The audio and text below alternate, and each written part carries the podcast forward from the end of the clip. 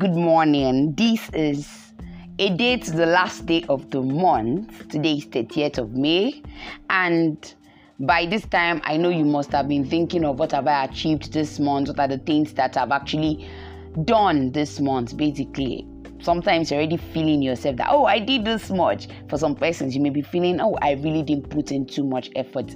Whatever way you are feeling i want you to know that you are enough.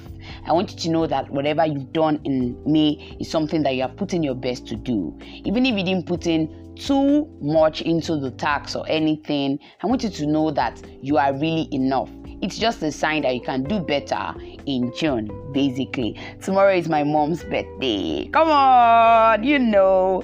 So happy birthday in advance to my mommy already. Um, before I go, I really want to say this once again. You are enough. Have a lovely week ahead. Always remember, don't worry, be happy. I remain your favorite media girl, Raula Olagoke. Keep listening to Monday Morning Talk Show. Goodbye.